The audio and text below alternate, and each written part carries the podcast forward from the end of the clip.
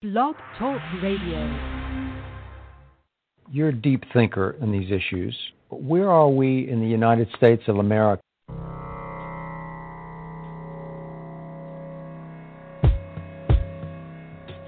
One time. Yeah. Yeah.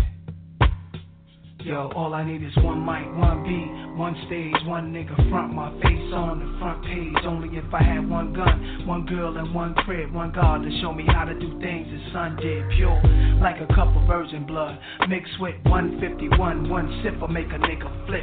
Writing names on my hollow tips, plotting shit, mad violence. Who I'm gonna body? This hood politics, acknowledge it. Leave bodies chopped up in garbages. Seeds watch us grow up and try to follow us. Police watch us roll up and try knocking us. One knee I duck. Could it be my time is up? My luck, I got up. The cop shot again. Bust stop glass burst. A fiend drops his Heineken. Ricocheting between the spots that I'm hiding in. Blacking out, I shoot back. Fuck getting hit. This is my hood. I'm a rap to the death of it. To everybody, come on. Little niggas is grown. Hood rats.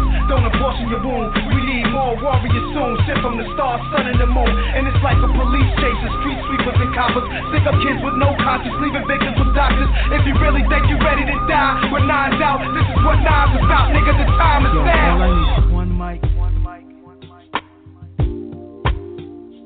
All I need is one mic, one mic. All I need is one mic, one mic, one mic.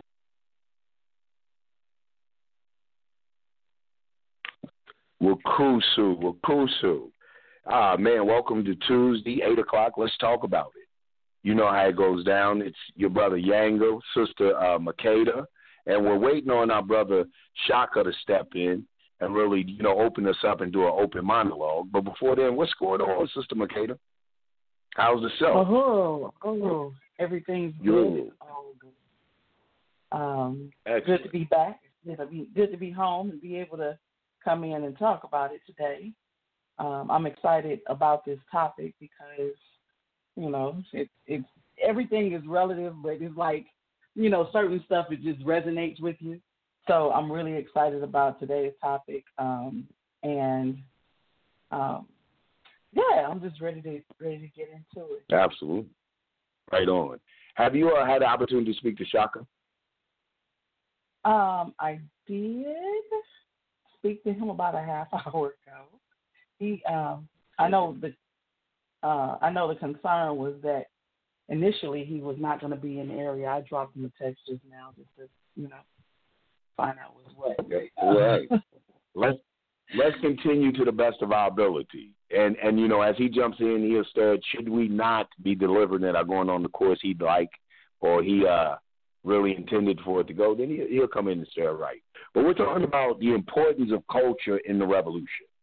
And I know just from my earlier talking today, uh, Makeda, he was saying about just, um, you know, I think that our conversation had steered more towards cultural influences, and we were really specific about the video and movie, but I know towards the end of it, you were saying also literature and things like that. So let's talk about the importance of cultural culture in the revolution. And I'd like to, I'd like to add to that, you know, what type of culture? Because that is so broad. You know, and I know some of you staunch Afrocentric brothers and sisters are about to eat me up on this one. I already know because you guys know how I get out. You know, but okay, wait a minute, wait a minute. Saved, saved by the bell. We have our dear brother here. Look, I was saved for myself. Let, let's open it up. Hold on, man. Let's see if I if I hit the right button. Did I get him in? Ah, come on. Let's see. Wakusu. Wakusu. Wakusu, man. Hey, I, I heard I heard that question, and we will get into that.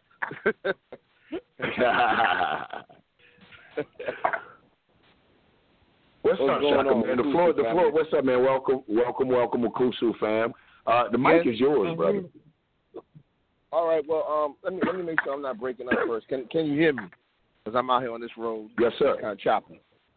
Okay. Clearly. Uh, you know, you did a, a, great intro, brother. I want to take the time to thank everybody for being here. You know what I mean tonight. And uh, first of all, before I go further, speaking of culture, I want to send a, a, deep shout out and deep condolence to the passing of uh, two people that are very close. One is our brother Hashim Nzinga, who was the uh, national chairman of the New Black Panther Party. Want to send a, a salute to him and his journeys, and to our brother from the Zulu Nation, Zulu King Yoda Lord X, who was a, a pivotal person in the culture of hip hop. He also passed today. So we just want to take a moment to send a shout out to both those brothers and their families. Ukusu. So, long live, brothers. Long live. Yes, yeah, sir, no sir. doubt. Yes, sir. Well, you know, and as we jump into it, man, you know, thank the ancestors for letting us be here.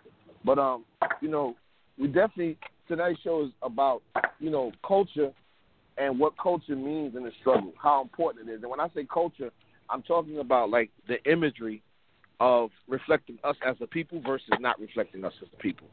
So I want to be clear about that. And that that can be defined, like you did say, brother. It's a very broad spectrum, and it can be defined in many different directions. You know, and that's what we're gonna get into tonight. But before we get into that, Sister Makeda, I think you said you had a piece you wanted to do, a piece of poetry, which is part of the culture. A piece of poetry, and indeed, um, yes, I do. And it's entitled "It Ain't Enough." Are you doing Hey, as much Makeda, as you we- we're can? getting for some- the? Makeda, one one pause. I'm sorry to interrupt because I love poetry. We're getting a little feedback. Is there any way we can get a little, just a little clearer? Because I know these are words we're going to want to hold on to. Indeed, indeed. So go ahead, sister. The floor is yours. Yeah, please. Let me fix that. Is that any better? Oh, hello. Oh Hey, yeah, you excellent. That's a lot better. That's a lot better. Okay. It's entitled It Ain't Enough. Are you doing as much as you can for the struggle? Am I doing as much as I can for the struggle? So why do I cry when my people are in trouble? The ancestors slap me in the face and say, Yo, it ain't enough to speak loosely of politics without education on how it impacts the people. Ain't enough to sit in pul- pulpits, bowed heads, praying for social relief, keeping would-be warriors sheeple. Ain't enough to watch aligning stars wage social media wars or wait on Isis and Horus, or simply pouring libations to predecessors on the other side who've gone on long before us. Ain't enough to have that talk about how to arrive alive, how to walk the walk that will keep your children from being killed.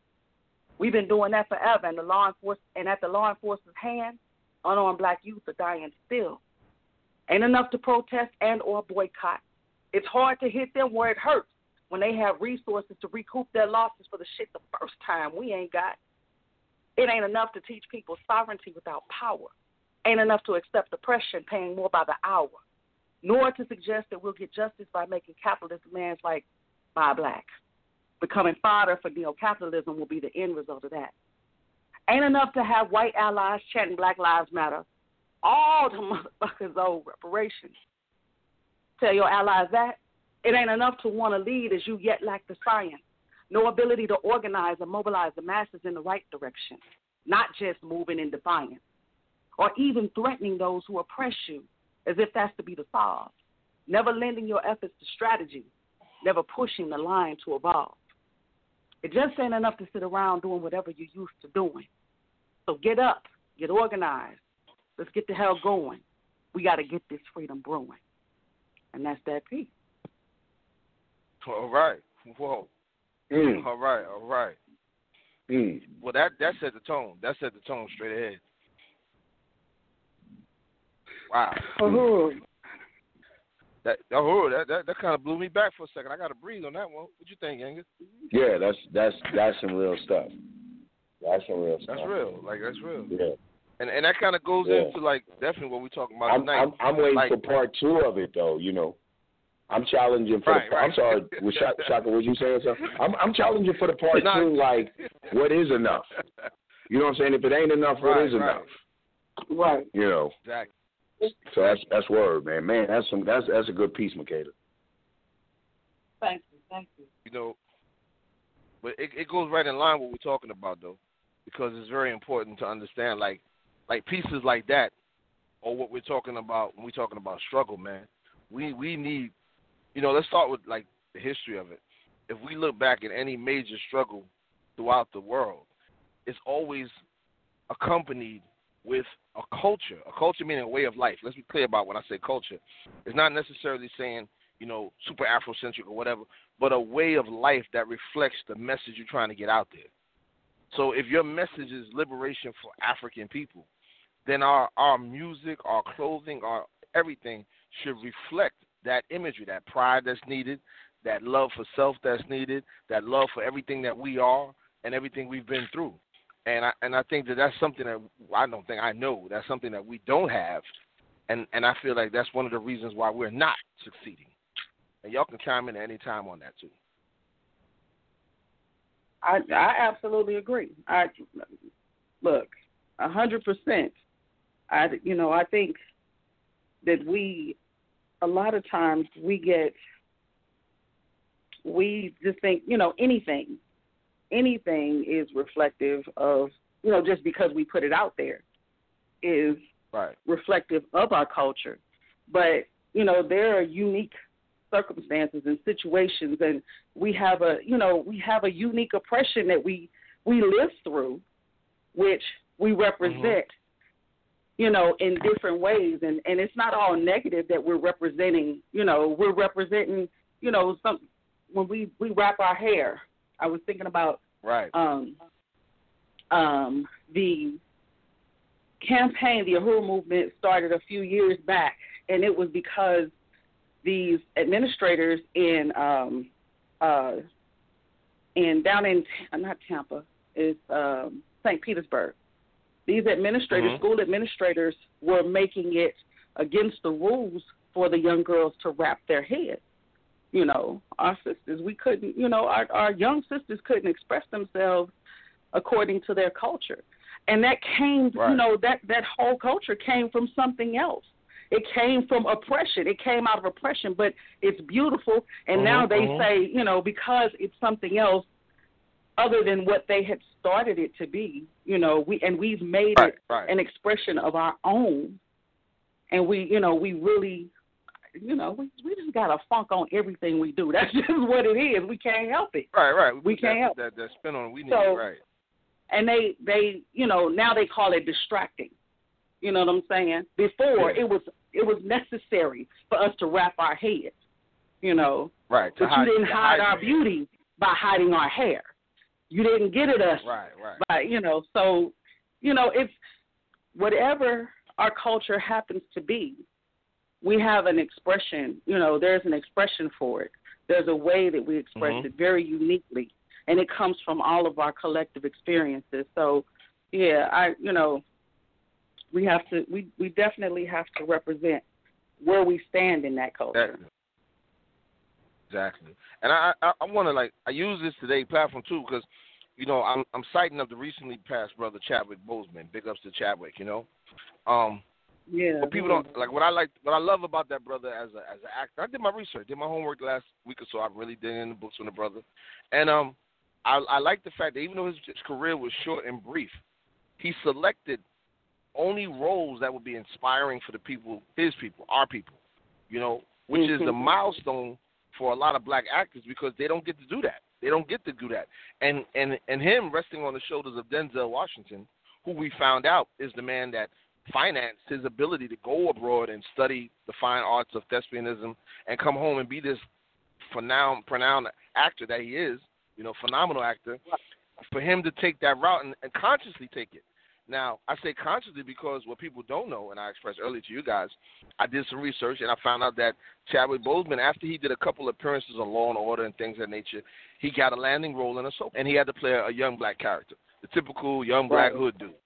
So you know he got it. He, he rocked the first episode, which was the pilot show. They loved him. They called him into the station said, "Look, we love what you're doing you know, we about to hit you with the six figures. You know, he's fresh out of acting school, six figures, and told him, say, you know, but anything you need, feel free to come for us because we you got you. So he said he thought about it and he went back to him in the next meeting. He said, yeah, I got a few things I want to top up before we get into actually filming the series. And they said, what is it? He said, well, I want to know a little bit more about my character. He said, well, anything, Chadwick, let us know, Chad. You know, so he said, uh, well, you know, first of all, where's the young man's father?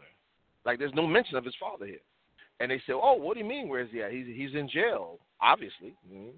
And they said, "Oh, okay. So where's the mother?" "Oh, what do you mean? She's she's addicted to drugs, obviously. You know, so he thought for a minute and he said to the execs, he said, "Well, you know, I'd like to make his character a little more well-rounded, if you don't mind. I'd like to add some depth to him. Like let's have him have a hidden skill, like he's a musician or a mathematic whiz or something of that nature. But because of his environment, he hasn't been exposed to that, you know. And maybe we can somehow get to that at, later on in the show. So one of the execs was like, "Hey, that's a good idea. That's not bad." The other exec, he said, grabbed his, his folder and was like, "Oh, you went to Howard, huh?" huh. With the smirk, and then put the folder down. and said, "You know what? We're gonna chop it up. We'll get back to you." He said he got a call the next day. Boom, you're fired. You know, you're out of here. And he said he thought hmm. about it, but eventually, he eventually he realized it was a blessing, and then that he made a conscious effort from that moment on to definitely never be involved with anything that's going to hurt or, or, bring down the image of black people. And he might not be the only one, you know, but we were talking about him because right. he just passed away. I think that's phenomenal, and that's the kind of stance that we need to, you know, start taking across the board with our culture because whether we like it or not, our culture is reflective of our reality. You know, it's not the other way around. Like you know, people I rap about what I see, but you see what you see because of songs and movies that were made about what you see before you saw it.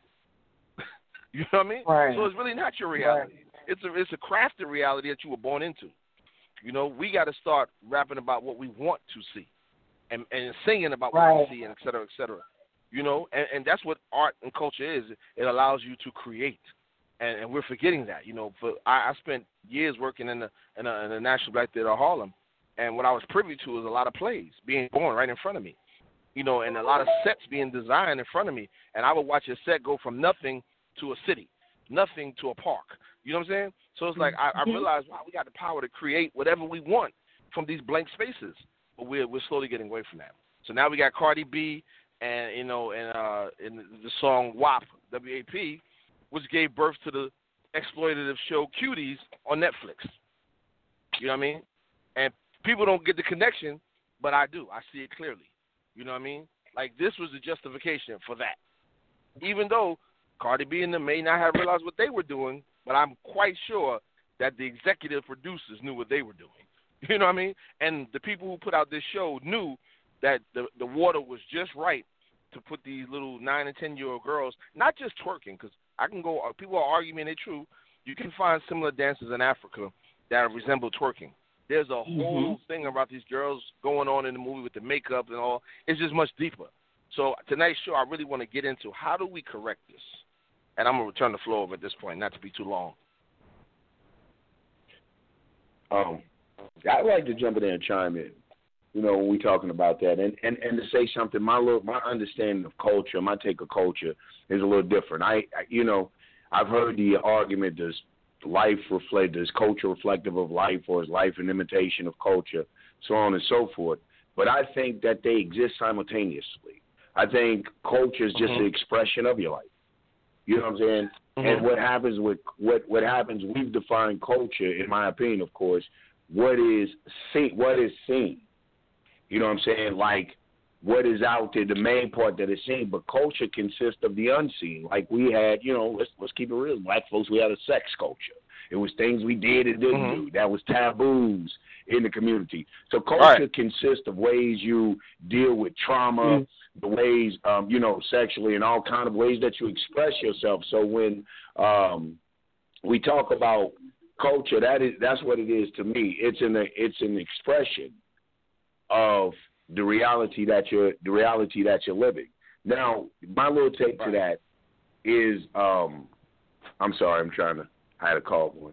My little take to that is really when you look at the other ethnicities or the other groups of people, they really, especially if they have any type of power, um, really begin to change the people being exploitive of their culture the bad mm-hmm, images. Mm-hmm. And I'm talking about the people that moved to empowerment, like the Jews, uh, the Chinese now. You know, like uh, my father shared with me one time, they used to say, you don't stand a Chinaman's chance in hell. You don't hear that saying anymore. Right. You see what I'm saying? So when they move to control the image, all of that is a part of the empowerment. And I think that that's what we have to do. In concluding, I would say, and one of the ways to control that is when we do things, when we become creative and have these expression of cultures, if we held them a little more sacred, and didn't mm-hmm. really just do them and look at look at ourselves as commodities and put it on the market. You know, uh, you know, one of the problems with our society is that is our way out. So we exploit ourselves, mm-hmm. you know, the ball. So we don't do it for right. the people. We do it to get out of any condition we think we're in. So it no longer becomes sacred. It no longer it's just something to be sold. And you look up, and every other people are emulating you without acknowledging the greatness that it came from. Mhm. Agreed. Oh, um, Agreed. You know, I, I think also to add to that, um, the whole idea that it is an expression, you know, culture is an expression of your your everyday existence, and to marry that with what uh, Shaka had previously said about showing what it is that we actually want to see. You know, if you're if you're holding it sacred, if you hold it sacred, and even if you're marketing it, you still market it as sacred. You know what I'm saying? Like you still have to hold it in such a way. If like you brought up uh, sex culture, if there were certain things that are taboo in our communities, as opposed to as opposed to just just basically uh, shunning our culture and joining the popular culture or the dominant culture that you know that we're immersed in, if we hold our own sacred if we held our own sacred right, and, right. and showed that, you know, and actually maintain the sanctity of whatever it is that is a part of our community and a part of our upbringing that would, you know, that would still hold it in that place and make it where it's not something that that gets mm-hmm. filthy in the process, mm-hmm. you know, mm-hmm. um, and and end up turning out. You said the show is little. I haven't heard about the show, Little Cuties. You said yeah, Little Cuties on uh, Netflix. I actually watched the episode. Oh. I heard a lot. I wanted to see it for myself. Whoa, that's all I can mm-hmm. say is whoa. You know. Oh wow. Very, very much in the, the the vibe of the child exploitation that is taking place all over. The scandals is very much in that vein. Wow. You know, it's very much. Wow. I mean, I would tell people just catch a chat. You know, if you can get a episode in or go on YouTube, see if there's a clip. You know, and they and they, and the story, the headline story is about a young African sister who is very much cultured, very much in her culture. You know, mm-hmm. who is supposed to be her coming out story. So she's she's finding herself, and she's now she's taking off the, the cultural garbs, and she's got on the tight pants, and she's got the makeup on. She's shaking a little body everywhere with these other little girls. They're all little, like you know. At one scene, some boys asked, "Well, how old are you girls?" And they were like 12 uh-huh. We're twelve. You know, and I was like, wow. So it came to that, huh? wow. And you know, there was a time, like you know, I remember. um, this this is just a little sidebar. I remember. I don't know if you all have ever experienced this, but as a kid, um, growing up in the in the project, we had mm-hmm. little dance troops and stuff. So the projects over there had right. their dance troupe. We had our dance troupe, you know, and Right. There was a dance back in the day called the dog. We mm-hmm. were good to go all the way up until we got to that point where we were doing the dog. And I was, we were practicing in my yard actually. Hmm. My mother jumped off the porch. I'm not kidding. I'm down, I'm humping and carrying on. My mama jumped off yes. the porch and kicked my butt. You hear me? Yeah. No, ma'am. We're not going to do it.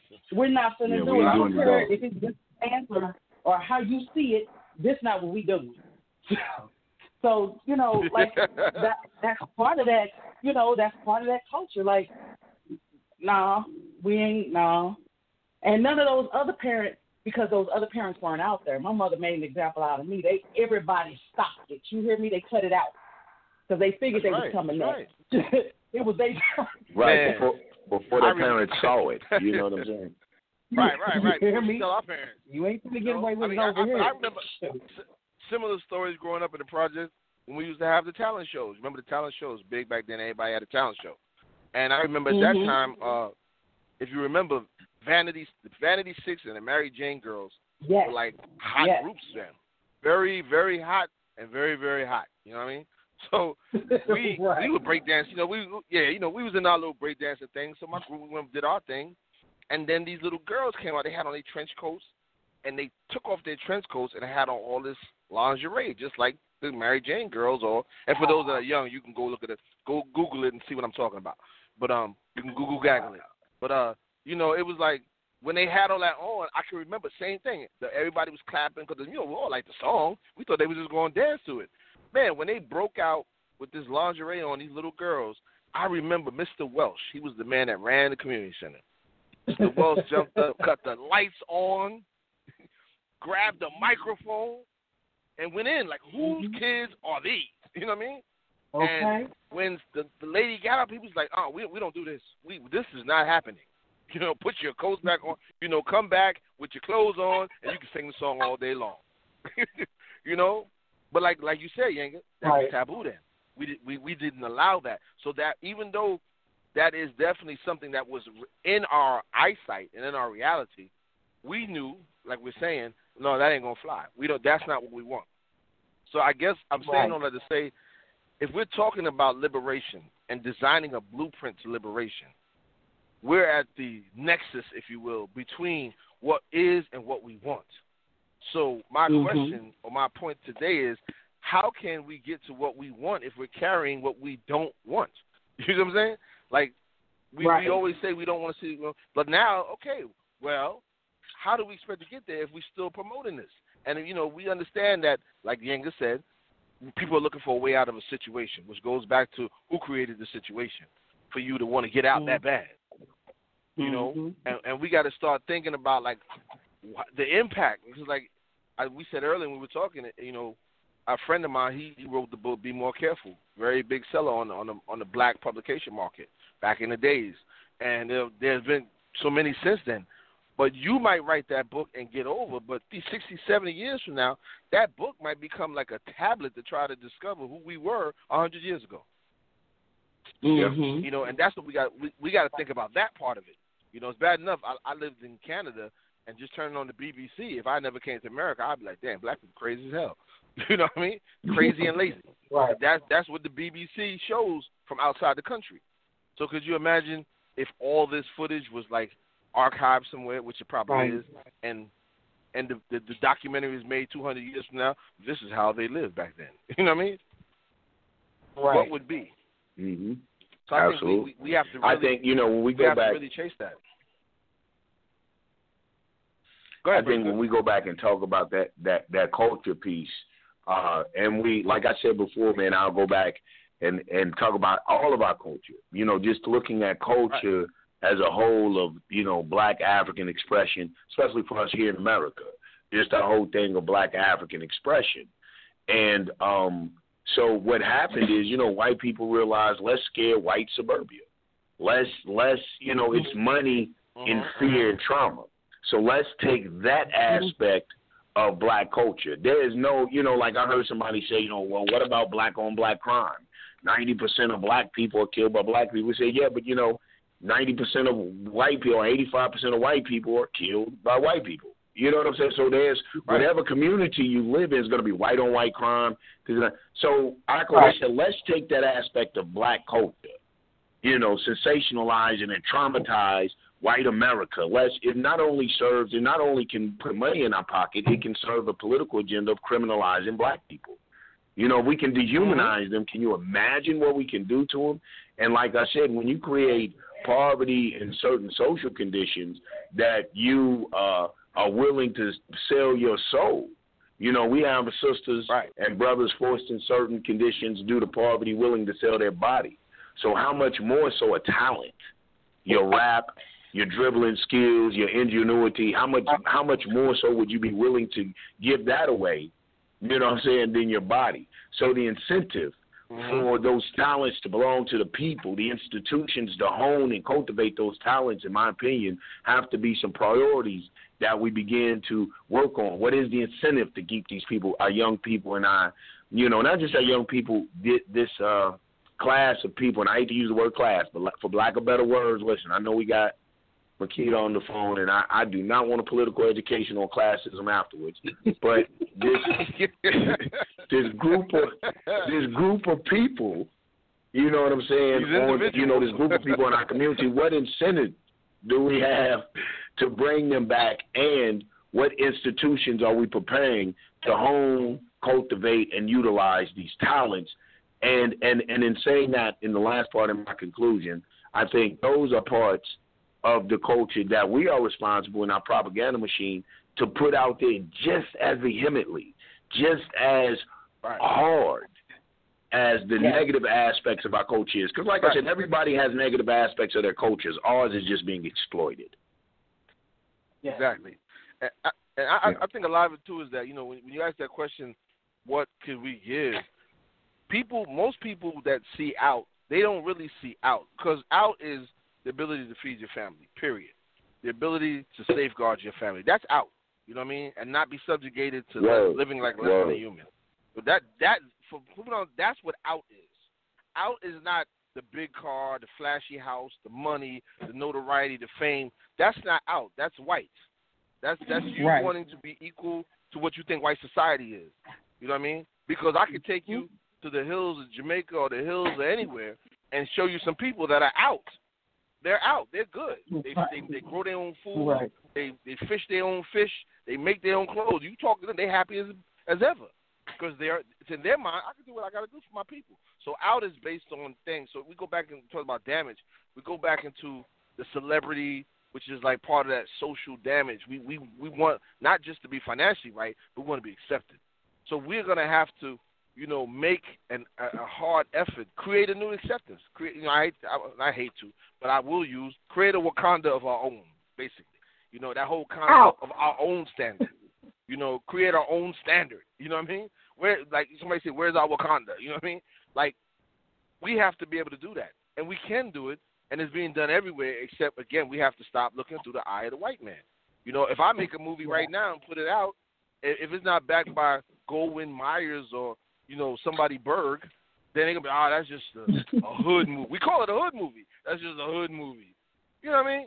Like so, if if, if well, shit, Goodfellas was a hood movie. It's about their hood. you know what I mean? right. You know. Right. Like at the end of right. the day, I can, I can know Good, Goodfellas is about Italian gangsters and criminals. You know what I mean? That's their hood movie. But we call that a blockbuster cinematic triumph. You know, of the 80s. Right. But if I make a movie about my neighborhood and what we go through and, and the ups and downs of it, we black people call it a hood movie. Like there was just a movie I recently with the young man from Get Out, the one who was hypnotized. I don't know his name, but uh, he made a movie. It was a love story. You know, I didn't uh-huh. catch it. Some people that I know saw it. Called the, I think it's called The Picture, and it's the story okay. of this picture and, and how oh, it transcends over generations. Yeah. The photograph, yes, yes. I heard it was an excellent movie, but it got no play because nobody mm-hmm. died. Nobody died. Nobody sold drugs. Nobody went to jail. Nobody went to visit their dad hmm. in jail or saw their mom on the corner. None of that. You know, their homeboy wasn't a gangbanger and one trying to get out the gang. It was just a movie about black people being in love through the ages. Wow. And it got wow. next to no play. You know what I mean? And I'm saying like we have to take the realm and start making, you know, jumping kind of the solution side. We have to start becoming creative. Uh, you look at the movie Eddie Murphy just did about uh, Dolomite. You know, Dolomite he mm-hmm. got canned everywhere. No, nobody wanted him, so he took his own money and bought a movie theater, sold his tickets, and the rest is history. You know, we don't like we said earlier, we don't have movie theaters now, but uh, because obviously Corona is stopping that. But we do have all these outlets that are starving for material. Man. We have to, like Man. you say, we have to go to the table as power brokers. Like, yo, we know you want our product. How about that? It's not even a mm-hmm. question if. We know you want to sell blackness, which is fine. And and and control the and control the imagery.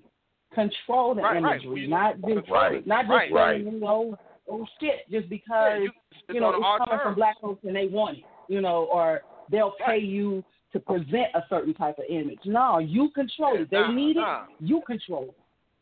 Control the whole game. And see, that's what I think a lot of us. That's our problem. You know, we we think like old folks say, if it ain't the white man ice, it ain't cold. You know what I mean? Like a movie's a movie. You know, as long as you get a certain amount of people to watch the movie, you made some money off of it. You can go on to the next thing. You know, because everybody don't listen or watch everything. But you know, it's, it's definitely something that is missing for the movement. Like we have no theme song. Where's the "I'm Black and Proud" for now? You know what I mean? Where Where's mm-hmm. the Where's any of that? Like in the R and B, wherever. Where's the the movies like you know uh all those movies from back then, and even in the '90s we had a few of them. You know what I mean? But they're they're non-existent now, and we have more. I mean, everybody has an iPhone. They're shooting movies with iPhones now. iPhone 11 Pro Max. You can go and look it up online. Plenty of people talk about how they shot a movie. As a matter of fact, they just redid uh, the scene from Halloween. I mean, Freddy Nightmare on Elm Street, the original one. They go the original film people back in. This time, instead of using those big bulky cameras from back then, they used a bunch of iPhones. Reshot the whole thing and put it out as a as a um, a tribute to the movie. So we have the technology. We just have to stop allowing ourselves to get in our way. You know, we can put out whatever mm-hmm. music we want to put out and sell it and still do our thing. You know what I mean? You don't got to have five cars. You can get one car. It's okay. You know what I mean? You don't need a 60 house bedroom house. You get to get yourself a little house. You'll be all right. You know, so along with the culture comes the, I think the vision has to be of what we see ourselves as when it comes to being successful. And I'm, I don't want to dominate. Right. It's you know, it's it's like what we were saying before about um you know, defining revolution too. You know, you have mm-hmm. to understand that to be a revolutionary is to be a visionary. You know, and Correct. and that means that you are going to lead. You are going to decide what's going to happen. You're not going to wait on something to happen to you. You're going to make something happen for you. You know, and right. That's you know I, I think, like what Yanga was saying earlier, how do we? I think the answer was was in was tied into your question because you kind of wrapped it back around and was like, you know, essentially, we have to get in front of all of this. We have to own it. We have to own mm-hmm, it mm-hmm. and be able to say what it's going to be, how we're going to present it. Like you said, Shaka, with you know, I, I think of of how we have all these different streaming platforms, whether it's right. music, or or um cinematic. Like you you don't you can bypass the middleman at this point. You know what I'm saying? You how much yep. how much of this like guerrilla marketing of these little um these little web series do you see on right. you know on YouTube or whatever whatever platform you happen to be looking at them on? Like they're they're creating this content themselves. So if we're and and some of it is ridiculous, but yeah, again, yeah.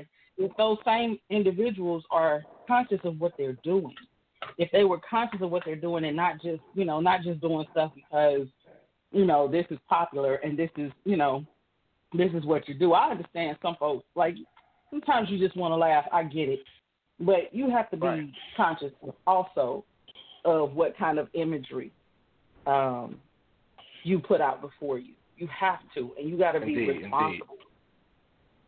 You got to be responsible. No. You know. And, and I, think, I, I know yeah, don't nobody want to hear the wet towel coming, but you know that's what it is. yeah, you got to be responsible. It really we have to look at the the, uh, the success of it, man. Like, you know, I don't want to to anybody. I'm not, you know, bigging up Hitler, but I got to study everybody. I mean, that man's whole entire campaign hinged control of the media from mm-hmm. posters to leaflets to when he actually took power to movie reels, radio stations. I mean, this man used that whole propaganda platform to push an imaginary agenda into reality. Think about that. Hmm. I, you know, there was no let such me, thing as that before him. Yeah, absolutely. I wanted to jump in on a couple of things. Um, one of the things I heard too is like I do think we we have the ingenuity, we have the creativity. It's something that uh, Makeda said is responsibility and accountability. You know what I'm saying? We have a lot of these shows we're talking about are are shot and directed, and some even produced by black people.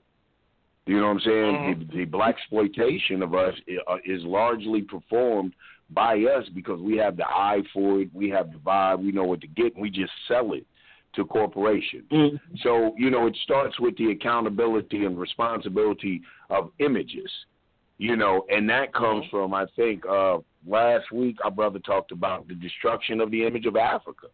You know what I'm saying? We don't see ourselves connected to nothing great. We don't have that in our culture no more, is that shame factor. Even when I was coming up, there was a shame factor attached to the culture. There was just certain right. things you didn't do that was just shameful as hell. It was bad. It was bad juju. It was ugly. It was little boys and little girls didn't do that. You know, it was something attached to some things you didn't do.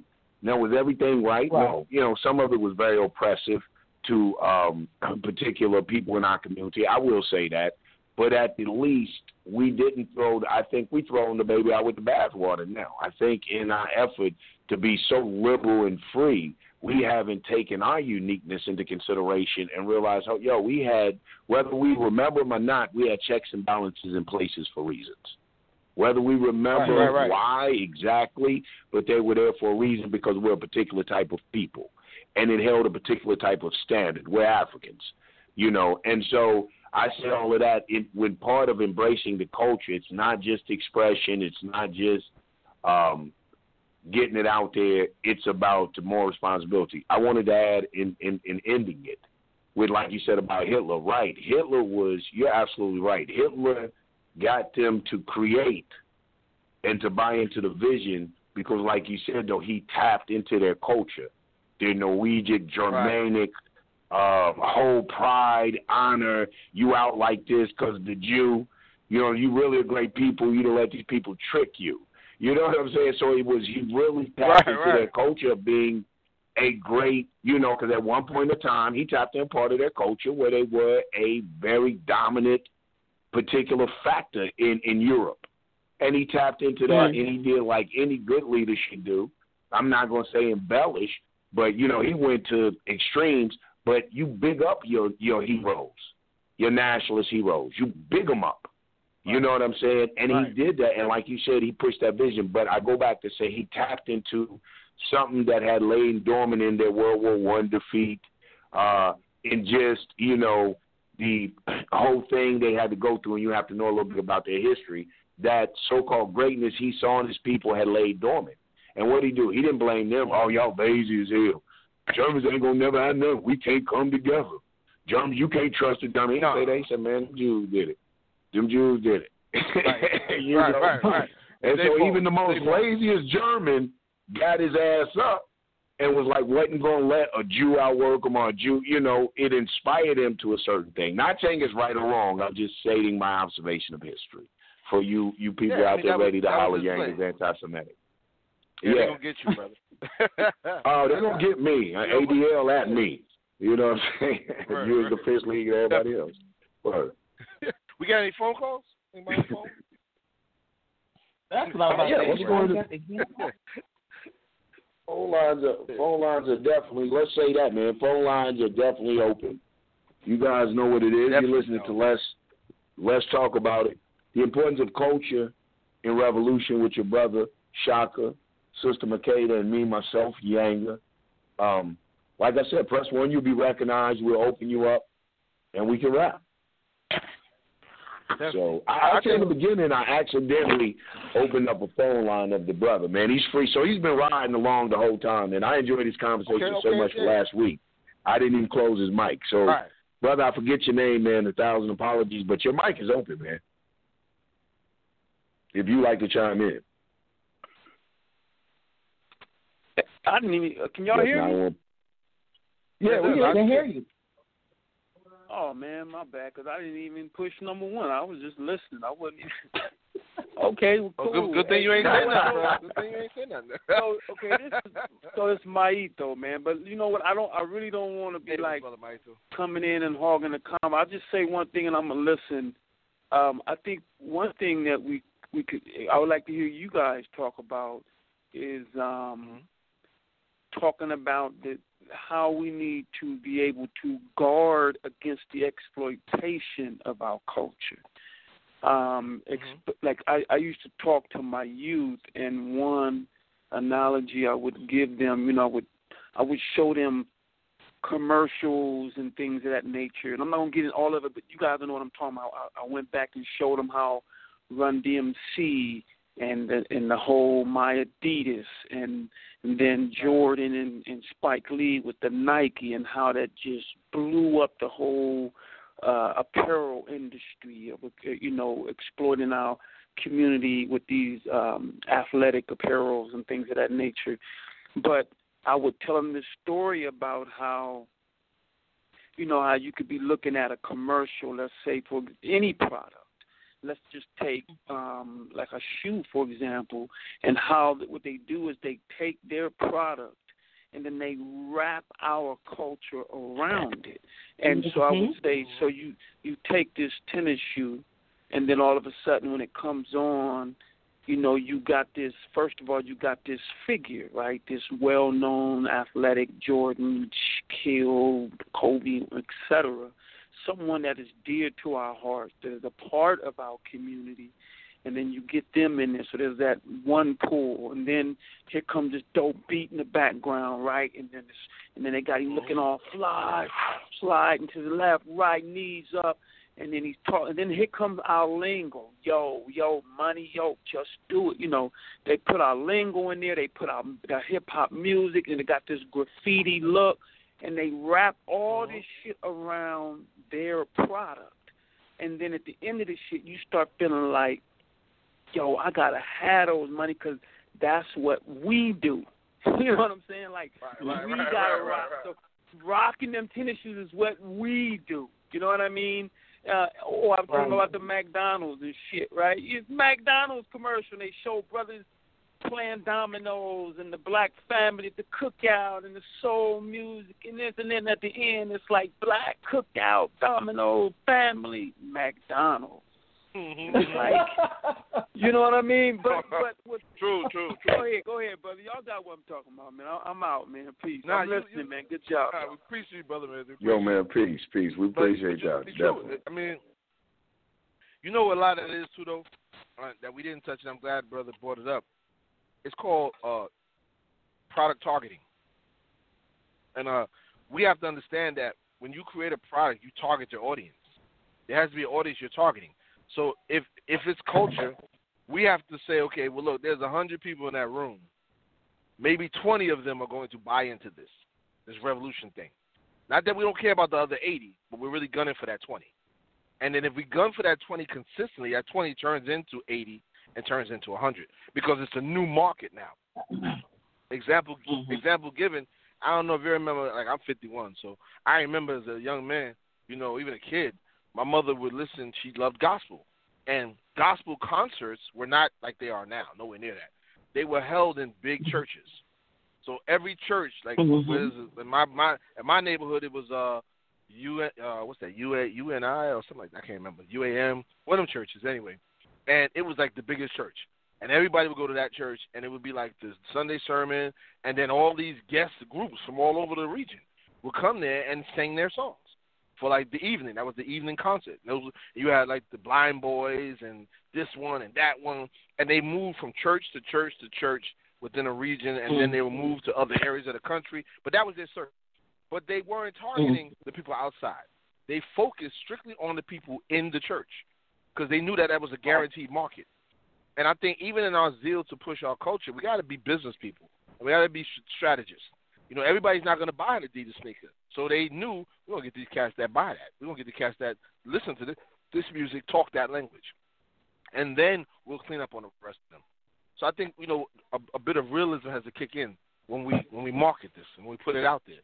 Like you know we're looking at that small group, and we want to make sure we get that small group, and that small group will eventually become the large group.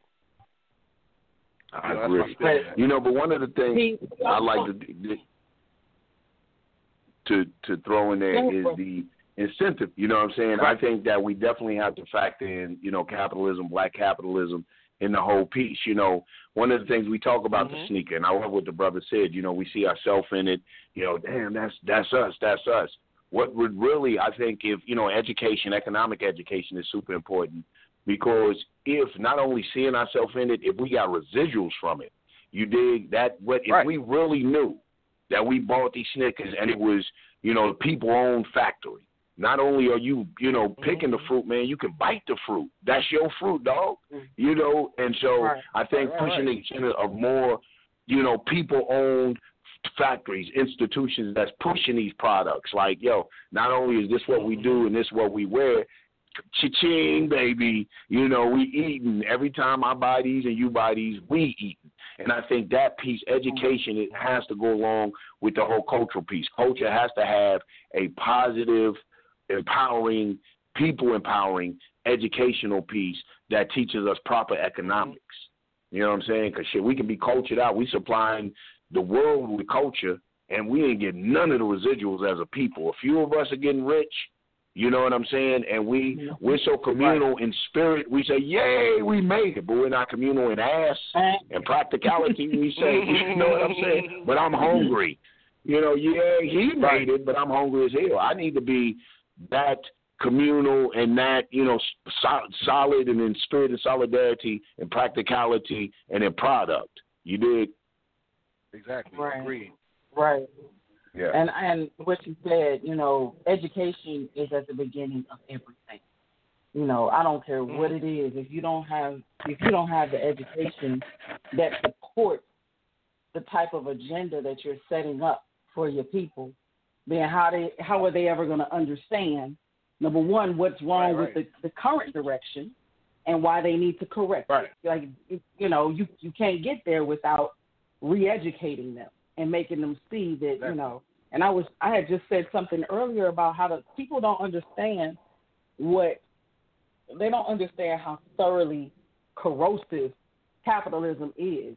You know, um, they look at they look at stuff. I, I, whatever I posted the guy was like, well, usually billionaires create jobs. I'm like, billionaires don't do a billion dollars worth of fucking work. They don't. Right, right. The people that they hire do billions of dollars of work and they don't get paid for it. They're only exploited. Exactly. So you can't hit me with, exactly. you know, well, billionaires create jobs. Yeah, but they create billions for themselves. They create, you know, they create meager earnings and and and uh, uh struggle If, life for the average person. Right, right, right. So you know, I, when I you look at that, when you look at that, you just have to be, you know, you, you again. I think we're so caught up in aligning ourselves right. with, you know, with white capitalism and, and aligning ourselves with the possibility that we gonna be the next billionaire. You know what I'm saying? That we don't even watch Mm-hmm. how stuff how this stuff goes down. You are never going to do a billion dollars worth of work by yourself. You just won't. You just won't have to. That never happen. It'll never happen. It will you never could happen. you could barely do ten thousand dollars work by yourself. Okay, I but mean, you ain't gonna never pay you know- your. You will never pay your employees. I mean, you look at look at look at this this this damn Jeff uh, Bezos. This dude, Right. really? You know, you you ain't this ain't you. This ain't you. We you don't. Right. The people don't need you. You need the people. But the people think they need you, and that's the problem. You know, like we we think that we need we need these outlets to promote our culture as opposed to them needing our culture to promote their products and their things and their you know whatever Exactly. it is. And that's just see, you know that's this, this is just the simple truth of it. Hold your shit. They need you. They need right. you. Right. And that's the top point of it. Like that was my whole thing with, with when we talk about. it, And you had mentioned something earlier, Makeda. You, Makeda, you said something about uh, defining a revolution. I think it was you or Yanga just said that. But it, we have to define our revolution. Like I, I hear, Mhm. and I'm not. I don't want to digress too much, but you know, you you made a statement. You know, you said education, and we of course we Mhm. mean political education. But Right. a lot of people don't know. I mean, that's a loose term now. They think political education is some black facts, as my brother Yang always says, the Jeopardy black facts. You know what I'm saying? like, that's history class. That's not political education. you know what I mean? Like, it ties in, but that that that's not what we're talking about, y'all. When we say education, we're talking about defining, you know, the reality that we're living in right now and how the things that happen around us affect us, you know, in a very mm-hmm. direct way. So even when we talk about capitalism, you know, people say, "Well, you need money." We're, we're not talking about capital itself, not the trading tool. We're talking about capitalism, which is the exploitation of people in pursuit of that trading tool. You know what I mean? Like we got to be clear. So you know, people don't understand that, and that's why people hit you. Well, billionaires make jobs, Eh, or you know, they say, "Well, somebody got to get the money." That's why he always, somebody got to get money, but but look at the mm-hmm. cost at getting it. You know, and it's the same thing goes back to our culture. Oh, you know, we can't make stuff like that because we we can't eat if we make that. Why not? You know what I mean? Why can't you eat? Like I just gave example with gospel music, which by the way is a multi-billion-dollar industry right now. We know the churches and we know the history, but let's let's keep it real. They didn't start like that. They they right. in-house that money. You know, they people paid to get it. My mama paid to get in them concerts, and it wasn't no penny either. It was pretty expensive, twenty dollars. That's a lot of money back then. You know, they paid to right. get into those small little concerts, and the only people paying to get in concerts were people who attended churches. So it was all mapped out. And so I use that as an example to say that in our education, this goes to Yanga saying the incentive is you telling I'm telling a young person, look, make a movie, right? We're gonna make them. We're gonna put you in a movie. We're gonna pay you for the movie, straight up. You know, you're gonna get paid for playing this role. You know, you're not gonna get twenty seven point two billion or million, but you're gonna get taken care of. You know what I mean? We're gonna make sure you get a pretty penny. You know, for for, for being in this movie. And everybody down to the the wire guys, the light guy, everybody is going to be fairly paid for what you do and educated in the process. It's not just come here and make a movie, is we have political education while we're making this movie. You know what I mean? And you're going to be schooling the whole process with the intention that more of you go out and make movies. That's another thing. Like we we can't, you know, we're talking about revolution. We're talking about sparking a fire. We mm-hmm. have to be mm-hmm. able to say, I know you're the you're the light guy today, but I'm gonna show you how to work this camera because I want to see you get behind the camera one day. You know what I mean? I don't want you to stay the light guy. I want you to learn learn electrician job, electrician learn that job, because I want to see all y'all with your own production studios, because we can all get a piece of this, and that's that collectiveness that we're missing. So now it becomes like Dr. Clark said, the white man has us all trying to fit the one keyhole, which is like the one person out of the bunch, instead of just backing up and opening the whole goddamn door and just go through it. Mhm. Right on. You know? Listen, let's go to the phone lines real quick. Hey.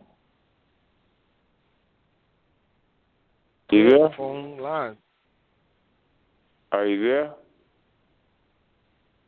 Hello? Hello? Yes, hello? Yeah, you uh, you, uh, are you there? Yeah, we're here. Caller, we're here. Okay, uh, let me talk about, and I want to keep it real, and you know, drop it down, and uh, keep it real your first organization was? What was that? No, what was I'm that? asking you. But we didn't hear what you said. You. It's about Repeat the question. What, Don't say it. The first, what was the first organization? Oh, what was the first organization? Uh, yeah. I don't. The body. The body. I'm gonna say. Uh, yes. Then it had a head, right? Yep. They have leadership, right?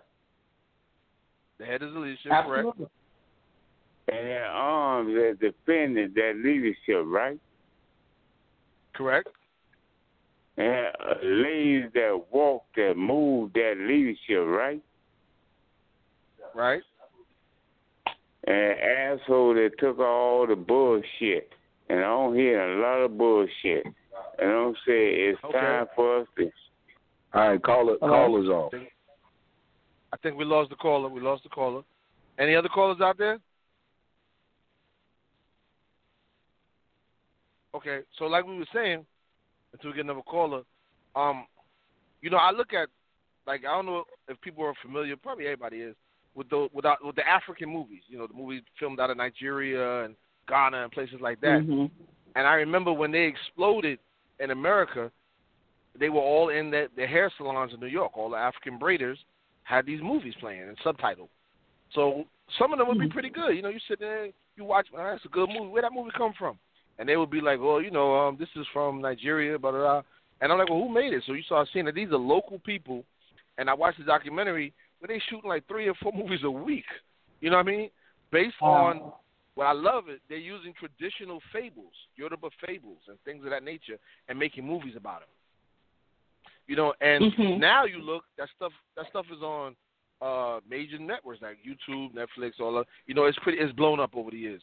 And my point is, mm-hmm. we have like barbershops, we have outlets. We have to get creative. I mean, Tyler Perry did a great job at creativeness. I got to give him that. He did a great job at marketing. And he utilized a small venue, which was the church for him, and, and exploded it. I just feel like we could do the same thing if we just do it. Mm-hmm. You know, mm-hmm. and we and there's a market for it, but we gotta we gotta understand the importance. You cannot have a, a liberation struggle without a cultural backbone. I mean, I remember studying Islam, right. even and correct me if I'm wrong, Yanga. Even the Prophet, peace be upon him, had poets who would come before him and speak poetry about him to prepare people for him. You know, so it's like we we have to get to that, to the, understand that point. We need that. It's important. And if you look at the strong periods in our struggle, we had strong culture. We'll go right behind it. Right. Absolutely, I I agree. Um, and I I agree that it's something that you have to be you like you you just have to be I think aware of right. of that. We call them, you know, anything that we everything that we do in the Uhuru movement has a cultural has a cultural aspect to it. You know, um, they find a they find a culture worker to push this idea of of having our own, you know, our own way of of conveying messages. And I've I've always appreciated that. And I didn't understand it at first. Right. When I first came into the organization, I was like, okay, social worker. You know what I'm saying? Didn't realize right, right, that I was. I didn't realize that I was a culture worker. You know, whether I'm singing or whether I'm doing poetry or whatever it is. Um, and that it was important. And once I understood, this is this is another piece that. Once I understood that I was a culture worker and my responsibility to our culture, I began to reflect. Like I wouldn't just bring it. Now they say you bring whatever you bring. You know what I'm saying? Bring whatever represents Right. what you want to, you know, what you want to convey. You know, and that was that's with, you know, within reason. I'll put it like that. You know, you can't Right, just right, bring right. any of them. But by the same token, um, I would, you know, initially it was I brought what I had. Then I started to shape what it was that I was bringing for the purpose of, you know, inciting a certain, you know, a certain kind of stance in the people and making them understand what I had started to understand. So it's Mhm. like, you know, you it, it catches fire.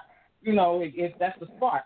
It's like you okay, all right, this is my job. My job is to make you understand what we're here for. My job is to make you understand what you need to be doing. You know what I'm saying? So let me cultivate Right. whatever it is. Let me let me sculpt it and make it represent what we came here, what the rest of this this entire program is about. You know, Right, let me right. let me get you into this into this vein of thinking. So I appreciated that once I understood the whole you know the whole purpose of being um, being a quote unquote culture worker and being put on you know in as as a part of a program that is um, that is aimed at dealing with issues uh, that are you know unique from our perspective. You know, I, I just really, really appreciate a whole lot of, of again the education. You know, some of it's been outright and outright political education. Some of it has been you get it after you get in it, you, you get it. You know what I'm saying? Oh, this is Right, what right. this is how this should look. You know what I'm saying? This is Yeah, this this is it it exactly clicks. what. Right, right. So, um, yeah, I'm just I, I I feel very fortunate. Hello, can you hear me? No, I'm here. Y'all can hear you loud and clear. We're here. You're here. Okay. Um, yeah, I just feel very fortunate to have um, come to this place where I, you know, I've I've been able to experience that kind of growth. You know, even in my own, I didn't know what I didn't know at first, and now that I'm Right, here, right. you know, I get it. I get my responsibility, and I know that you know there's a certain kind of vein I need to be moving in, and I try to be responsible with the messages that I put out because of that. So, yeah. Exactly. I mean, I I think like I was what they call an information person when I was the Black Collective back in the days, and it's it's real. Like we need people who, who push that cultural line, who can express us in that manner. And, and for the people on the on the line, when we're talking about like cultural expressions or being in control of our culture, it doesn't always necessarily mean you have to have a red, black, and green flag and be spitting the most fiery, revolutionary thing in your movie or your book or your song, etc. Right, right. You could just be reflecting on just ordinary black life. That's a part of our culture. Like like Lauryn Hill mm-hmm. had a, mm-hmm. a line where she said, you know, flipping on a dirty mattress. You know, every day wasn't bad. Mm-hmm. It's the truth. Like every day in the ghetto, you know, is not a bad day. You know, every day doesn't have to be framed around what white people did to us today. It could be just appreciating the fact that we have beauty within what we do. And you might want to make a Crooklyn style, a movie like Crooklyn, you know, which is one of my favorites. But that's everybody relates to that because I came up like that. We all can say, I remember that. I remember, you know, the opening scene playing with the sock'em, rock'em sock'em robots and stuff. You know, mm-hmm. so it, it's various ways that we can express culture. And I think sometimes in this revolution, too often, right now, this is my lens, and I stand open to be corrected or whatever.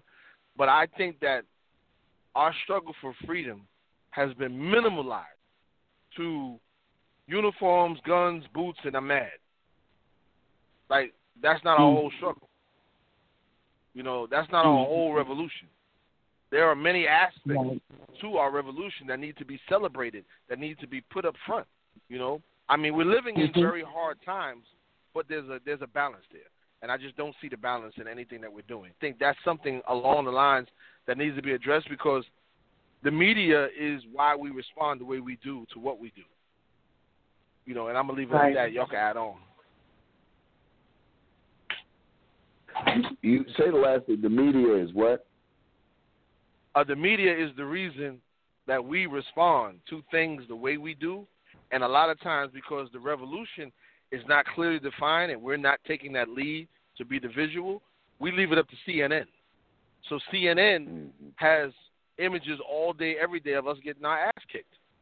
So our natural response is, I don't want to get my ass kicked, so I'm going to do this way, da da da da. You know what I mean? So that becomes the revolution now. The whole struggle is that, but it's not the other half, mm-hmm. the beautiful part of it, the beautiful reason we fight. You know, that part is being pushed away, and I think that's our responsibility to big it up with movies like The Photograph about just being in love, or there was a, a couple movies uh, about just being a parent. You know, maybe not in no turmoil, you're just a good parent. What's wrong with a movie like that? You know? Right. Right. Very true. Yeah, yeah, um, absolutely. I, with me, and, man, and, and, I, I think that is. Oh, go ahead. I'm sorry, Makeda. No, no, no. Go ahead. Go ahead. You got it. Yeah, I think with me, it's like, uh, like you said, man. It's, uh, you know, when we talk when we talk revolution, and when you talk revolution right. about people who don't have a culture with it, then you're you're you're you know you that's I think that's one of the ways that we have that misunderstanding because then we think it's an event.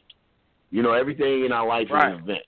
Mm-hmm. We don't see how it ties up. We don't see how uh, a revolution of momentum must be built because, like, like you said, we don't identify with a culture. So our fight uh, for revolution, when we talk about change to better the condition, our living condition, to be acknowledged, especially for those of us that see identity as a part of our revolutionary struggle. To fight for an identity here, I think is one of the things is difficult by us not having on a defined culture or embracing the concept of us being able to have a culture. Like I said, makes it an event and allows us to be easily exploited by other groups. That's the first thing. That lack of culture allows us to identify with every other group because we identify with oppression. You know what I'm saying? Mm-hmm. Or, or or we have that thing to be anti-oppression. You know what I'm saying? So when other groups come on that line, man, we quickly jump into that struggle and we put all in.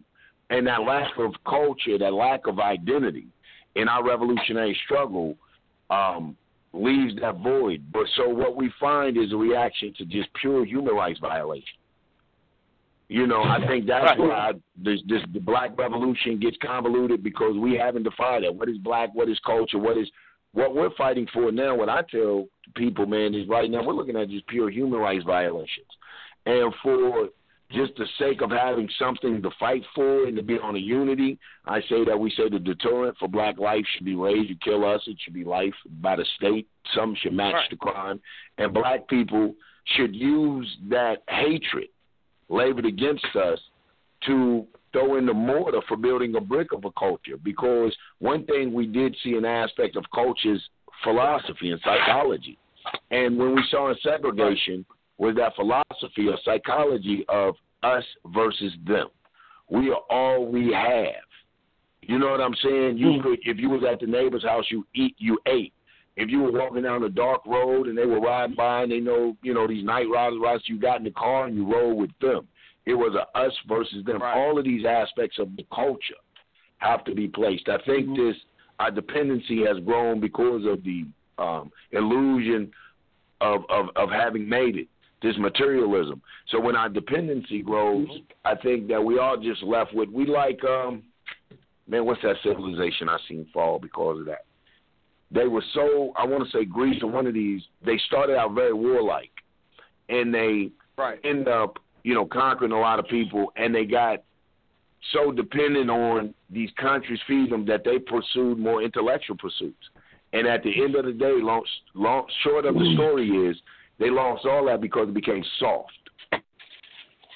Right. They became so dependent on the states they had conquered to feed them that they couldn't even maintain those states, and they became soft. And I think that's what's happened to us. We become so dependent. We're like cattle that our culture is just that a commodity. And they capitalize mm. on that because of our lack of identity. And just saying in my conclusion, just saying, look, like you said, Shaka, look, this is sacred to us. You know, other cultures eat off of not exploitation, but sharing their culture to the world, and that's the difference. We let them exploit us, and we right. don't share our culture to the world. And and and it's just by right. first embracing that there is a thing as Black African culture in America. Correct. Yeah. I mean, you look at, like, like there's a there's a Bollywood. You know, I look a lot of you on YouTube. A lot of those movies from India, where they have and pretty good mm-hmm. special effects and all that. You know what I mean? Not bad movies. I don't know what they're saying, but the movies look good. A lot of action. but that, that's because I mean I'm keeping it real. I don't know what they're saying, but it look good. But that's because they have been shut out. You know what I mean? And because they were shut out, they created their own. And now they're right. not interested in getting in. See, that's mm-hmm. the catch. You, they, you know, they went from being shut out to where we don't want to come in now. But you know what I mean? We like, got it. You can still buy. we got you can it. buy our stuff, but we still don't. Yeah, we got our own dollars, right? You know. Right. Mm-hmm. You know what I mm-hmm. mean? So it's like they make their own Rambo. Whatever you got, we got. And and, and black folks, you know, same with Asians and everybody. They create their own version of whatever American hero is, whatever hot in America, including black folks. They create their own version of all of it.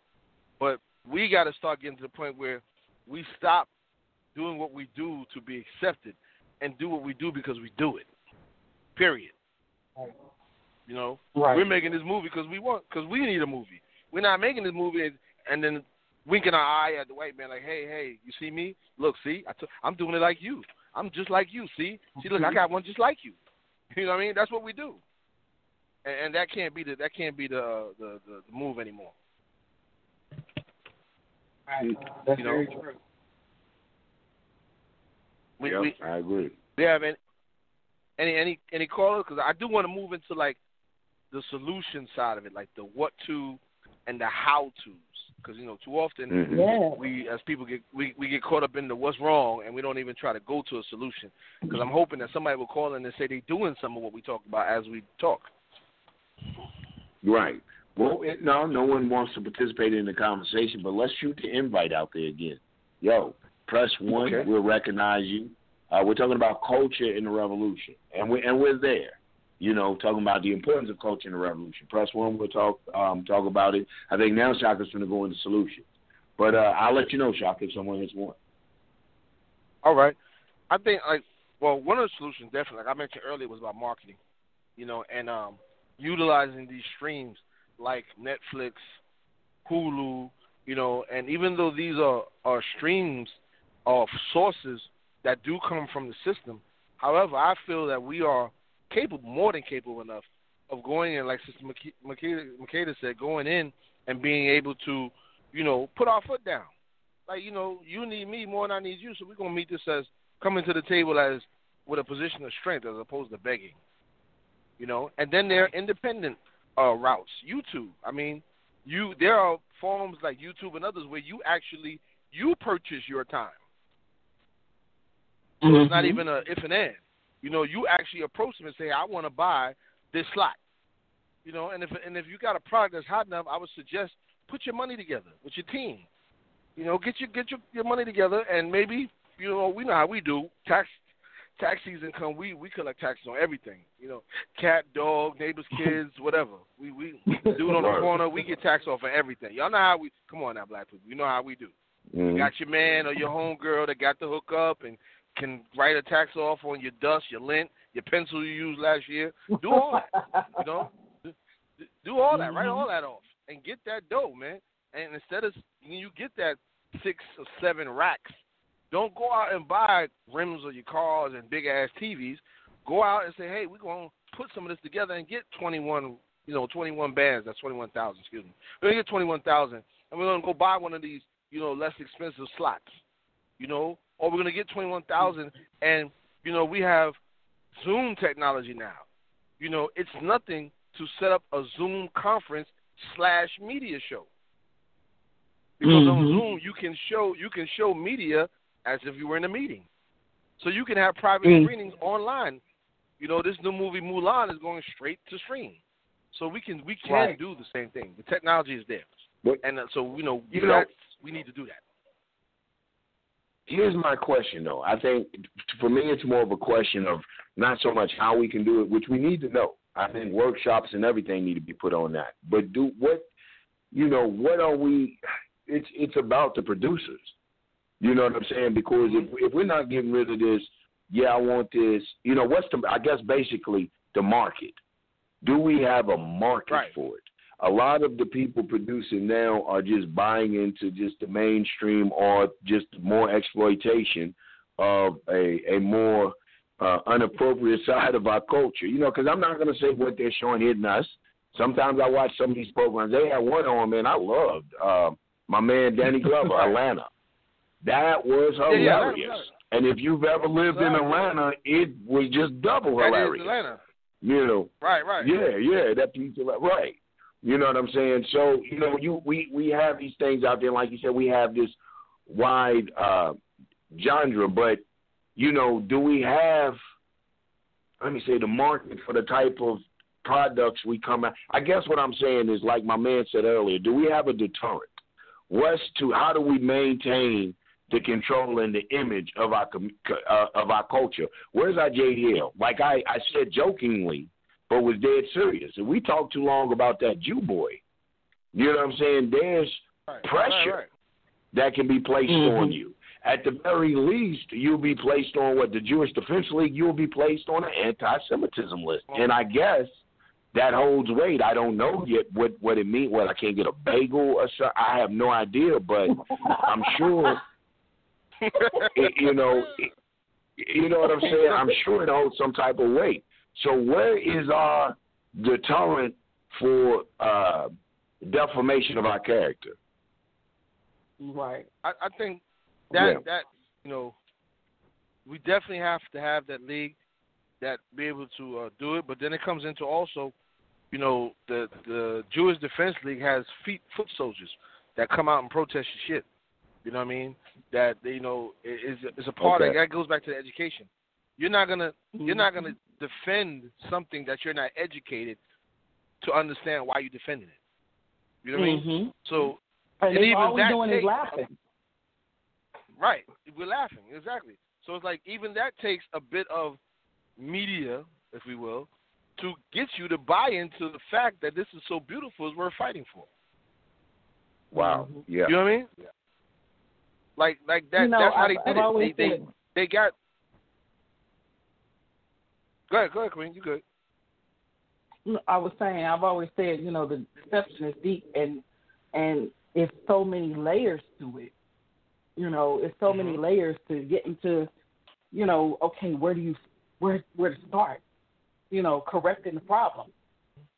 And right. education again is at the root of it because you uh, you know, like I said, you you have to know what's wrong with the current you know the the current flow of things in order to understand why you need to even correct it. You know. Right, right. And how to and how to get beyond it and what that looks like and and that you need to be the the determiner of what that looks like as opposed to waiting for somebody else to determine what that looks like for you. For you. Agreed. Agreed. And, and, and I think it's, it's that spark. You know what I mean? To answer your question, Yanga, the deterrent has to be accomplished by a sense of high pride. You know what I mean? And that you know, every Jewish person, by the way, that did not just automatically feel like, yo, we're gonna go all out. That's from years of the Holocaust being shown to them, you know, stories being told, mm-hmm. passed down to them, you know, drilled in their head every year at whatever event. You know, we we have to start there. You know, we have again a culture. That's what a culture is. You know, a culture right. is something that is formed and fashioned. It doesn't just have you have to fashion that. So it might start with a movie or a book, and then that goes into discussions about it, and that goes into a ceremony every so often. Like, why are we so hooked on movies in America? Because we got the Oscars, you got the Golden Globe mm-hmm. Awards, you got all, the MTV Awards. You know, all these things make you pay attention to that subject. You know, and and again, like anything else, you talked about like uh, uh the what is the win? Well, if I'm on a football team, the win is the Super Bowl. I can say I was on the team, I get a ring. So we have to recreate that now. I know that there were for a while they had uh the Black Power Awards, and you know the first one I went to, I saw it. You know the red, black, and green walkway, run carpet, and the backdrop for the pictures, which I'm not knocking because they were able to take what we see over there and make it ours. You know, and the same thing with in New York, I remember working where I worked the theater, and there was this group called Harlem United. It was like a, a gay group, you know, and they advocated for people with AIDS and you know uh, similar situations. But anyway, they used to have a party, and the first party was just a party. The second party, they had a little runway, little little rug, and and then people taking pictures. And by the third one, they had people taking pictures of runway, interviewing celebrities who were gay, and da There was a big thing. about a fourth one, the media is there, you know what I mean? And it just blew up. But I remember mm-hmm. it started from a small party with 20 people. It got to start somewhere, and they they marketed to a built-in market. So we have a story to tell, a crowd that will listen, and the ability and the technology now to make it happen. And mm-hmm. that will make people want to defend it. Once they love it enough, then you can say, well, who's going to sign up to defend this? And everybody in the room will raise their hand. Right. I, I do. I, I see your point completely. Um, oh man, it's deep. Look, it's so deep. It's so deep. It, but it's it's definitely like it's a it's a work that has to be done. It's it's definitely worth um, putting forth your effort. Uh, I always think of things from the aspect of when you said uh, when Yanga said made that point about education, I always start there, which which really kind of you know it can be kind of overwhelming when you think about that that education piece. But if we right. had some type of way to to pinpoint our I, I used to call them standard bearers. You know what I'm saying? Like Mm-hmm, mm-hmm. You see things, and I and I speak. I was speaking from basically a, a musical standpoint because I feel like we don't have any standard bearers at this point. Like it's right, right. any old shit come out folks' mouths, you be yeah, oh, whatever whatever goes. Yeah, yeah.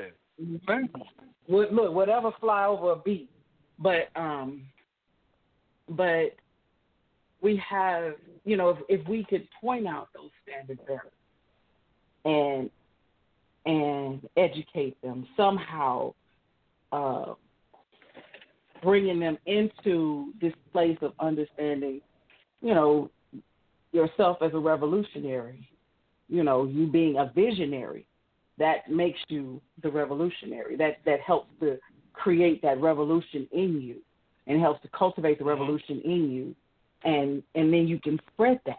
You know, you can spread that by conveying it and holding that right, right, holding right. that standard, and actually, like like the brother earlier said, you know, hold that sacred. You know, um, it's so important that it starts with education and being able to understand who and they can be any it can be anybody you know anybody with the interest in doing certain things i think about i think about people now that have uh, that have these these platforms on youtube and specifically i'm about to i'm about to tell y'all one of my one of my guilty you know real guilty pleasures but big job this dude is funny as hell to me you know like what but I see him leaning toward a lot of stuff that I'm like, oh, you problematic as hell. But by the same token, with his with his um, with his ability to draw in people, you know, with his storytelling and creating these skits and these, you know, this this, this whole web series um, where you're following the lives of whoever, you know, who whatever character he wants to he wants to put out there doing whatever the hell, you know, whatever the hell he imagines. Like what if what if we use someone that's already got a following like that? And like just, you know, hey, this is what we this is what we need to be moving toward. Just, you know, and not in a not in a preachy kind of way, but just showing like you got this look, you you got this following. You have this steam. you have the ability, you know, because a lot of times that's what people be on for real. They want to be the ones. We were talking about this the other day. They want to be the ones that said they did it. You know what I'm saying? Like, so be the one who did it then. You know what I'm saying? Be the one who changed the face of how we perceive ourselves. You know, be the be the one who uh, stepped into that culture realm in such a way that you impacted it and you turned it around. You know, you turn the ship around instead of us just going with these these destructive stories, these destructive storylines. How about something that's just, you know, just regular life, you know, real life. You know, you you could tell that story about uh Makeda as a kid getting kicked in her butt from, you know, because this is something that actually happened. And it also tells a story of how we, you know, how we protect our images and our imagery, and we protect our children and we protect family. You know what I'm saying? We we hold that in a certain kind of uh, vein so that you know it's understood by other people. You know, you ain't saying you shouldn't be doing this, this, that, and the other, but you show them that this is how this goes. You know, so I just I just think if we if we could point out and pinpoint those who are already doing this thing and kind of give them a guideline and you know open them up to being more responsible i'm not saying they're completely irresponsible but just being more responsible with the imagery and more responsible with the culture um, and again i always feel like the uh, grumpy gruffin head or the you know the, the wet towel when it comes to stuff like this but I think it's so important. It's so important. You know, people want to talk about black excellence, and they speak of black excellence from the standpoint of what it looks like against, you know, uh, juxtaposed against whiteness. You know, like we have our own stuff, we have our own genius, and we fuel everything they have with our genius. Just you know let us hold our own genius to a certain standard and put forth our own stuff. That's it. That's all we got to do. And that's how i you know that's just how i see that thing working out how i see it playing out. Um but what do y'all think about it? You know i i i'll ramble i'll ramble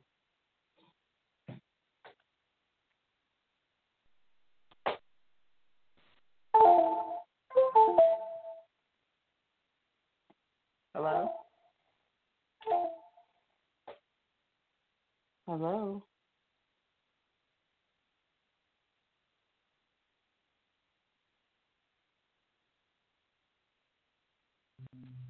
Can you hear me? It's Brother Shaka. Yo, we can hear you. Did we drop off? Yeah, I, I, I'm I'm out here on the road. I hit a I hit a dead zone, I believe. But I'm back. They can't keep me. I think it was okay, your comments the about the JDL. Off? Everybody, hold on. Let me get the sister drop. Everything just went dead on us. Okay, sister. Yeah, I think everything did go dead on us.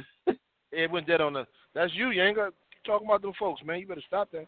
Hey man, you know what I'm saying? Right. I guess they, I guess Stop they didn't like that, that bagel joke. I guess they Yeah, like that that bagel joke. It ain't just about a bagel now. Yeah, that was just a warning shot. They telling you that's a warning shot. Be careful. Okay. Yo. Yo, listen, you- listen, listen in the audience. That just and to the listening audience, that just lets you know you're listening to one of the hottest shows on Blog Talk. That's right. You know what I'm saying? When they come like that. It's so hot that they shutting us down. Hey, They're shutting man. us down because that's what they do. That's when you know you got a good show. Yeah. You know. Wow. Somebody was like, enough I of that. was like, I guess You I know, right ramble. on. I'm rambling. Yeah, nah, you was doing good. You was doing good. I was like, hello, hello, couldn't hear anything, you know. But um, I mean, everything we're saying is true, and I, I, my wish is that it inspires all of us to look at these things because it is serious. Like our image is very important, man, very important.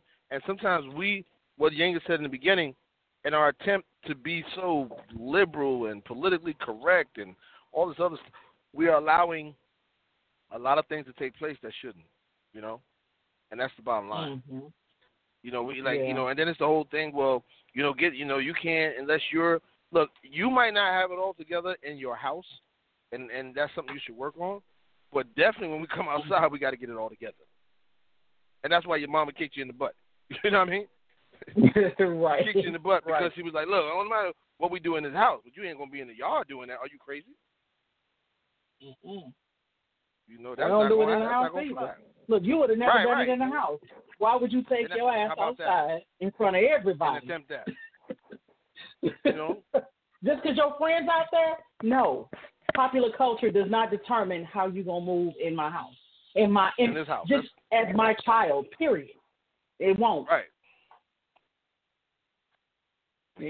Exactly. Exactly. So yeah. You know. Yeah. but I, I, I I said, think she you know. scared, she scared popular culture in the in the straightening the hell up. For real. Exactly, and I, I think Mm-hmm. too we, we're in a good time because we have examples like Chadwick Boseman. We have, uh, you know, examples like the brother. I keep forgetting the brother's name, who was the director of the of the film, uh, Coogler. I think his Mhm. name Coogler. I think it is.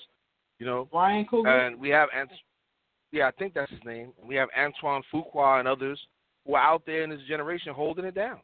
I mean, really putting out good stuff, like like the guy from who did Get Out. You know, what's his name? He did Get Out and Mhm. Us.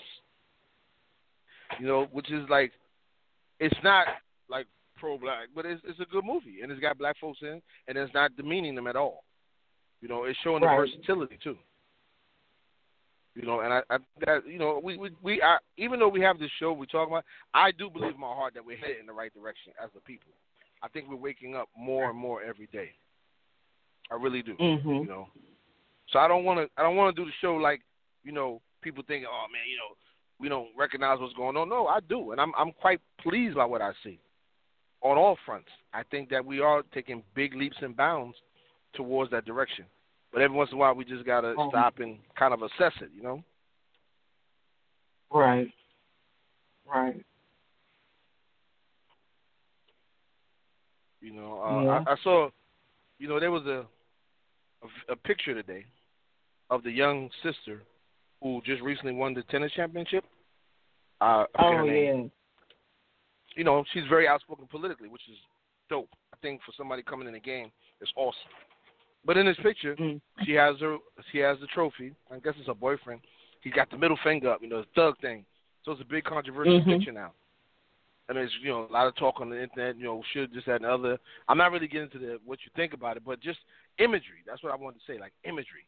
You know, we don't control our Mhm. images, and because like Mhm. I don't know if she has a private photographer or not, but I do say one thing: Muhammad Ali had a private photographer, and Mhm. he that he really he didn't really publish any pictures other than through his private photographer, which I think was one of his brothers. You know, and he was he was strict about that. Like that mm-hmm. that brother had to be there at every photo shoot, you know, and and only pictures with those because he knew about his image. It was very important, and I think that's also part of this conversation that we're talking about. What is our image? You know what I mean? And that's a whole nother conversation. But like protecting our image, you know. Well, unless is a very big part know, of it. I, I have to wonder though, because think about them being a younger, a younger group of um, black folk, you know, right, uh, and and how they express themselves is different anyway. Do is that something that you want to take? Just, you want to take control of? You know, you just you want to take control of the imagery itself, or do you want to? Are you trying to guide it? You know, um, guide it. and yeah, and sure. because you know, in a lot of ways, you know, that's how they carry stuff at this point, you know. Fuck mm-hmm. y'all. You know, and and literally that's you know, this is that's a middle finger to everything. I mean, her putting on the different mask with all the oh, that was her middle mm-hmm, finger mm-hmm. to the whole That was situation. her middle finger, right, right, you know exactly. I, I think it, it definitely again goes into guidance because it's a different playing field, and it's the same thing like mm-hmm. we talk about making movies or books. You you know we talk about Ryan Coogler, we talk about Black Panther, and Yanga spoke mm-hmm. earlier about all the subtle but direct hits that were in that movie, from something mm-hmm. simple as putting red, black, and green on people's costume. He had on black, one right. sister had on green, one had on red, and they stepping together. Right. But that's the red, black, and green. Nobody caught and they did it every for in that. every scene, right?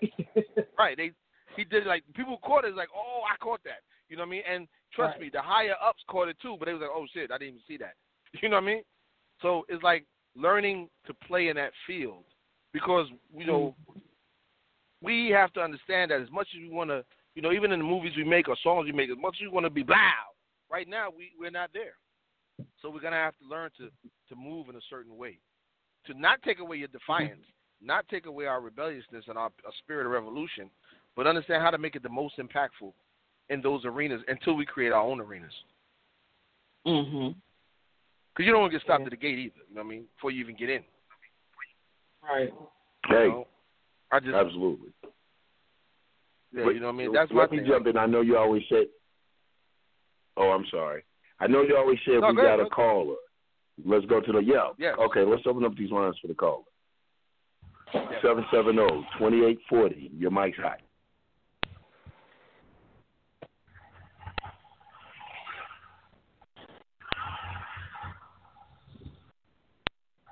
Caller. Caller, your mic's open. All right, I'm okay, caller. We just All right, we'll get try back again. we'll get back to you, caller. Yeah, get back to you. All right, brother can continue. I'm sorry, brother. That, that's them folks, bro. You better stop it, man. I'm telling you. now they calling in. First they cut the phone off. That ain't working. Right. Came back. Now they calling in. you know. but but yeah, but I'm just saying, like you know, using that, and because we have so much energy, and because like we're in a dominant position right now, whether we see it or not, these attacks on our people are not because we're weak. These attacks are because we're winning. You know, we're we're Mhm. taking power, and they know that, so they're increasing their attacks on us to try to hold us back, and, and that's why we definitely have to tell that story. Like her, I mean, somebody's going to tell her story, obviously, but telling her, could you like telling her story, and you know, documenting uh, the things she has done is phenomenal, because you know,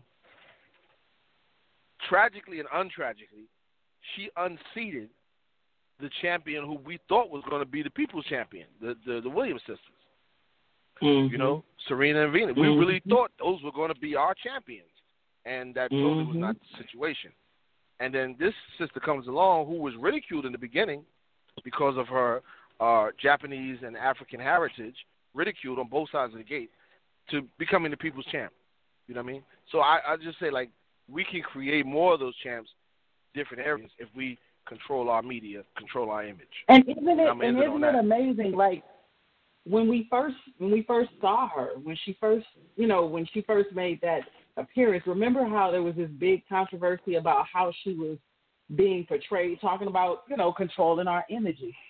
She was being portrayed right. as a uh, a white almost, you know, in in in her um phenotype, almost right. a white, you know, uh Japanese looking yes. uh girl as opposed to looking like she was black. You know, and exactly. again, you you know, you don't have if you don't have control over your imagery, they'll you know, they'll paint you out to be whatever they want to paint you out to be. And you're gonna be, you know, exactly. what they say you are as opposed to what, what you really be. are. Right. Right. Definitely. I mean that that is, you know, and I, I mean I can understand why she bust out the pack the way she did because still like she's on fire, and that's good. Mm-hmm. But that makes me more to be like, yo, you know, if if this was the '60s before even I was born, you had people like Muhammad Ali when his boxing career was almost taken away from him. He became an actor. He did plays. Mm-hmm. He did a couple of movies. You know, he took that into another genre. Now we have a whole thing now where we can again do that thing and have these people become these other people that we look up to. And like you said, a lot of these musicians that are out there, I don't blame them. Let's get it clear. I'm not one of those heads that's like, oh, these young people don't know what they're doing. No, because I've been in their shoes. You know, I had my little stint in the music career and my own little thing when independent. I've seen some of my friends go on to get contracts, and I've heard the horror stories. So I know for a fact what they're up against. You know, if you coming out the project, I'm telling you, I'm gonna give you four hundred thousand dollars or six hundred thousand dollars. Man, you like what I got to do? you know what I mean? And, and, and right. they so. they systematically block off your team. Yeah, so and and they they block off your team. So like if I'm young and I'm going up in first of all I'm young, I'm going up in this executive's office to talk about this money, and they're not letting Yanga and Nkrumah or Shaka Shakur or Makeda come up. That's not happening. They're gonna do their homework. Oh no no no, you you can't hang around that one no more. Mm-mm, that's got to stop. And they they isolate them away from us. You know. Right. So we're gonna have to we're gonna have to do that, man. And again, put our own together, man. I just I know we can do it, and we just need to do it. Mm-hmm. What do y'all think? I agree. Uh, you know, it's it's it's definitely it's our work to do. You know, we didn't put ourselves in this position, like I always say, but we we're gonna sure in the hell have to find ourselves out of it.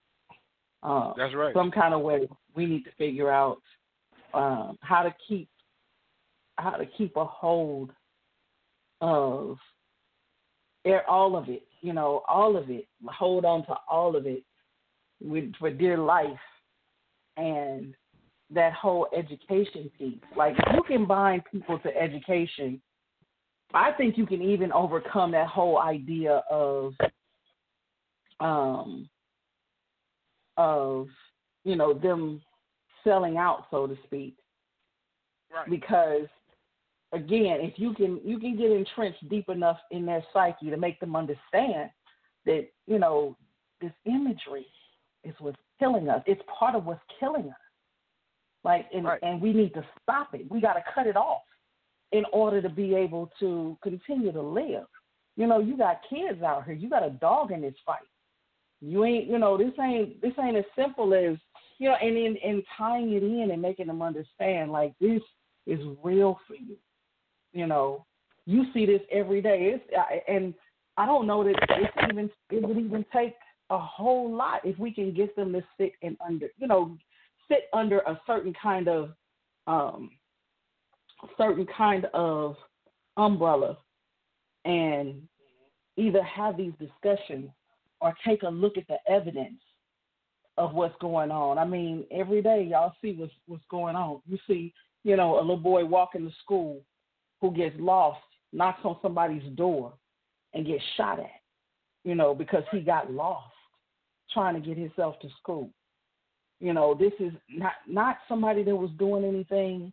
You know, and he almost became a, a, a hashtag. You know what I'm saying? It's like y'all see these you see these incidents and you see the evidence of this every day. Why are white folks reacting that way? Because there has been there has been some sort of narrative that has been put out before us about us. And it didn't come from us. You know, none of this stuff came from us. So as we see this and you, you know, you start to plug in, you know, you, you you're plugging in these incidents and you're starting to understand why, the what, the you know, the how, you can say, you know what? I can say that I don't need a whole bunch of this, that, and or the other, but I do need to be able to be comfortable. You know, when I'm as I'm producing uh, my music or as I'm producing these these images and I'm telling these stories, I do need to be comfortable and be able to to have something for my family. I need that, but it doesn't take when it comes to uh, when it comes to what's going on with our people. I can take that that I don't I don't even want to call it a short because I don't feel like it's a short. I don't feel like it's a like you know. Um, but I can take the cut to be able to get these images out and get them right. I can take that. Would be okay, you know, and I don't have to worry about you know this whole idea that I'm selling folks out or I can't feed my family based on me, you know, doing stuff damn near pro bono, you know, and and not you know, just just putting this in front of the whole situation. Are y'all still with me? Yeah, we still here. Okay, I'm just making sure because I almost it almost seemed like I was in some dead air, right? we, just, we, we totally like yeah, we you got us. We are listening intently. But yeah, that's you know that's I just feel like we we should be able to be comfortable and you know and get it right for ourselves.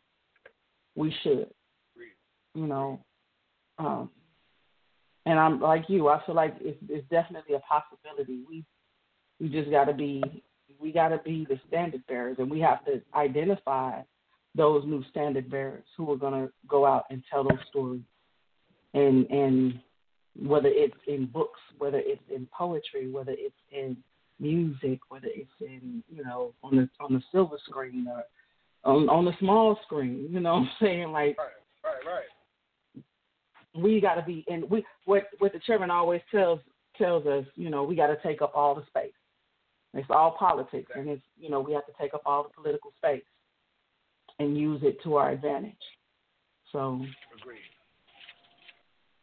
I definitely agree with that what do you got to say brother Yang? you there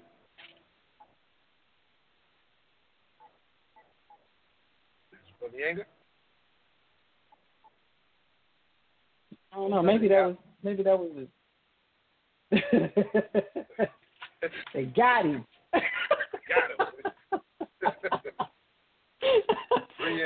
him. Free brother Yanga.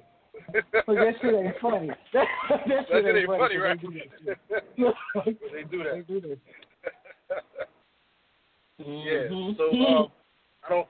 I mean, but I, I think that this is a great conversation. I think it needs to be had, and we need to visit it, and we need to also look back because has been done several times. This is not a new discussion. You know, we've seen it in right. the '90s with the Raza. We've seen it in the '70s. They call it blaxploitation. I don't call it that personally.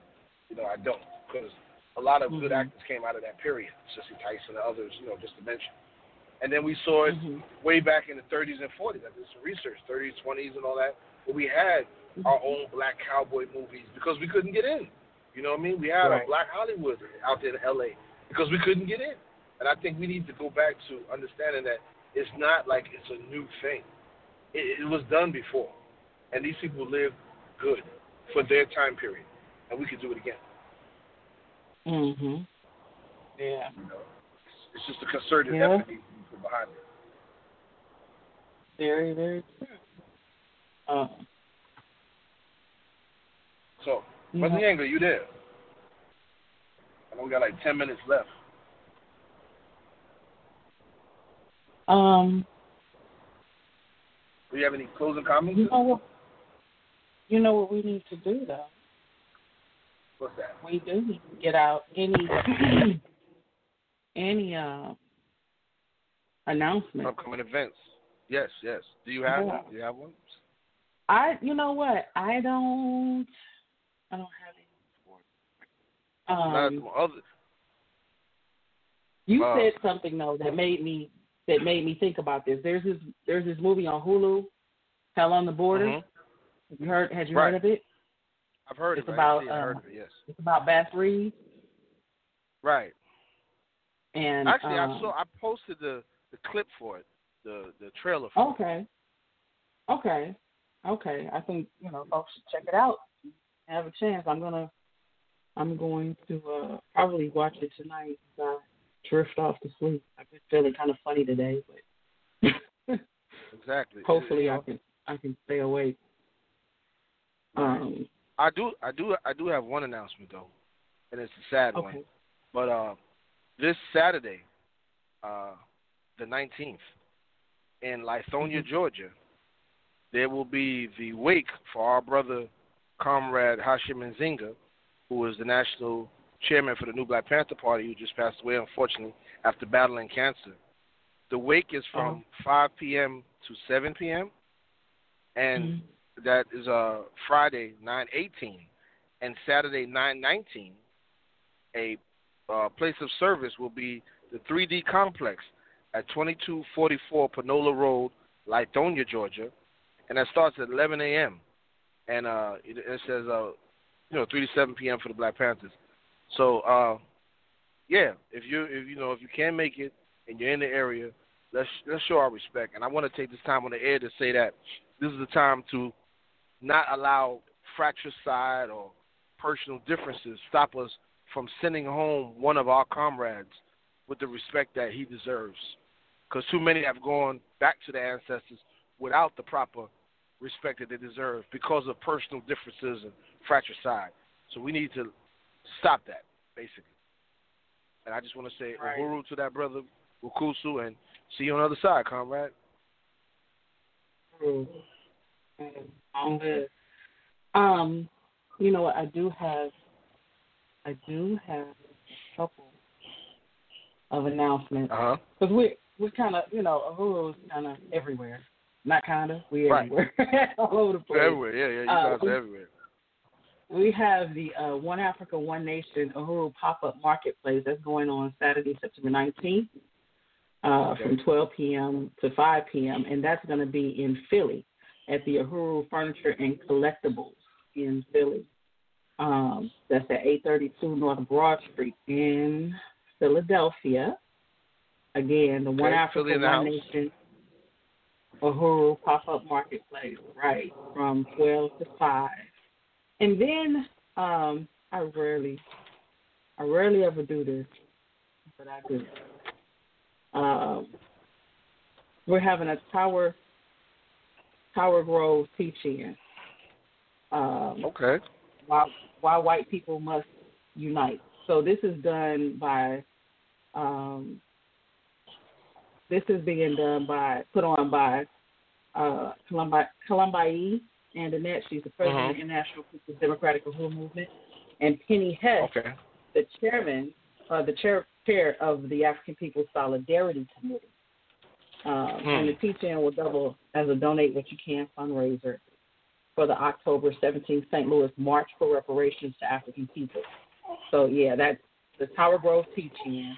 Why white people must unite, and that's Saturday, September 19th, from 1 p.m. to 3 p.m. That's in St. Louis, right. Missouri. St. Louis, Missouri, in Tower Grove Park. Missouri. yeah. Okay, okay, that's what's up. That's what's up. Okay, big ups to the Uhuru movement doing their thing as always. And uh, I, I got a brother Ingram might have fell off the call. So with the last few minutes, um, you know, we just want to take time to send a shout out and send some affirmations out to let folks know that you know, despite our ups and downs, we have a beautiful struggle that we are definitely going to win.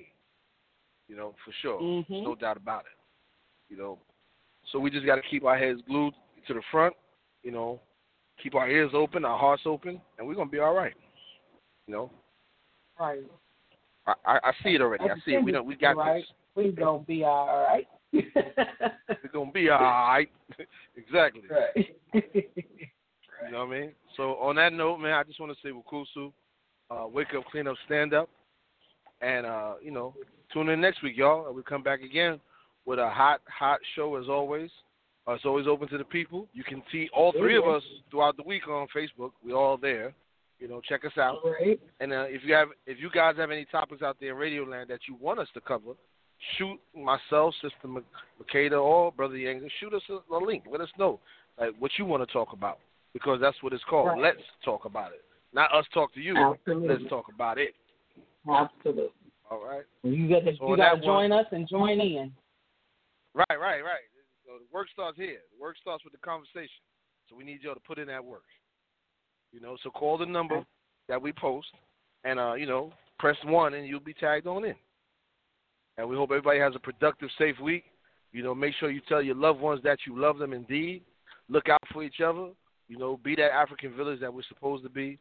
And don't let any of your shortcomings determine your future. Because today, you're not the person you was yesterday, and you have yet to be the person you're going to be tomorrow. Ukusu. Okay. Love you all. See y'all next week. Love you. Oh. And wake up, clean up, stand up.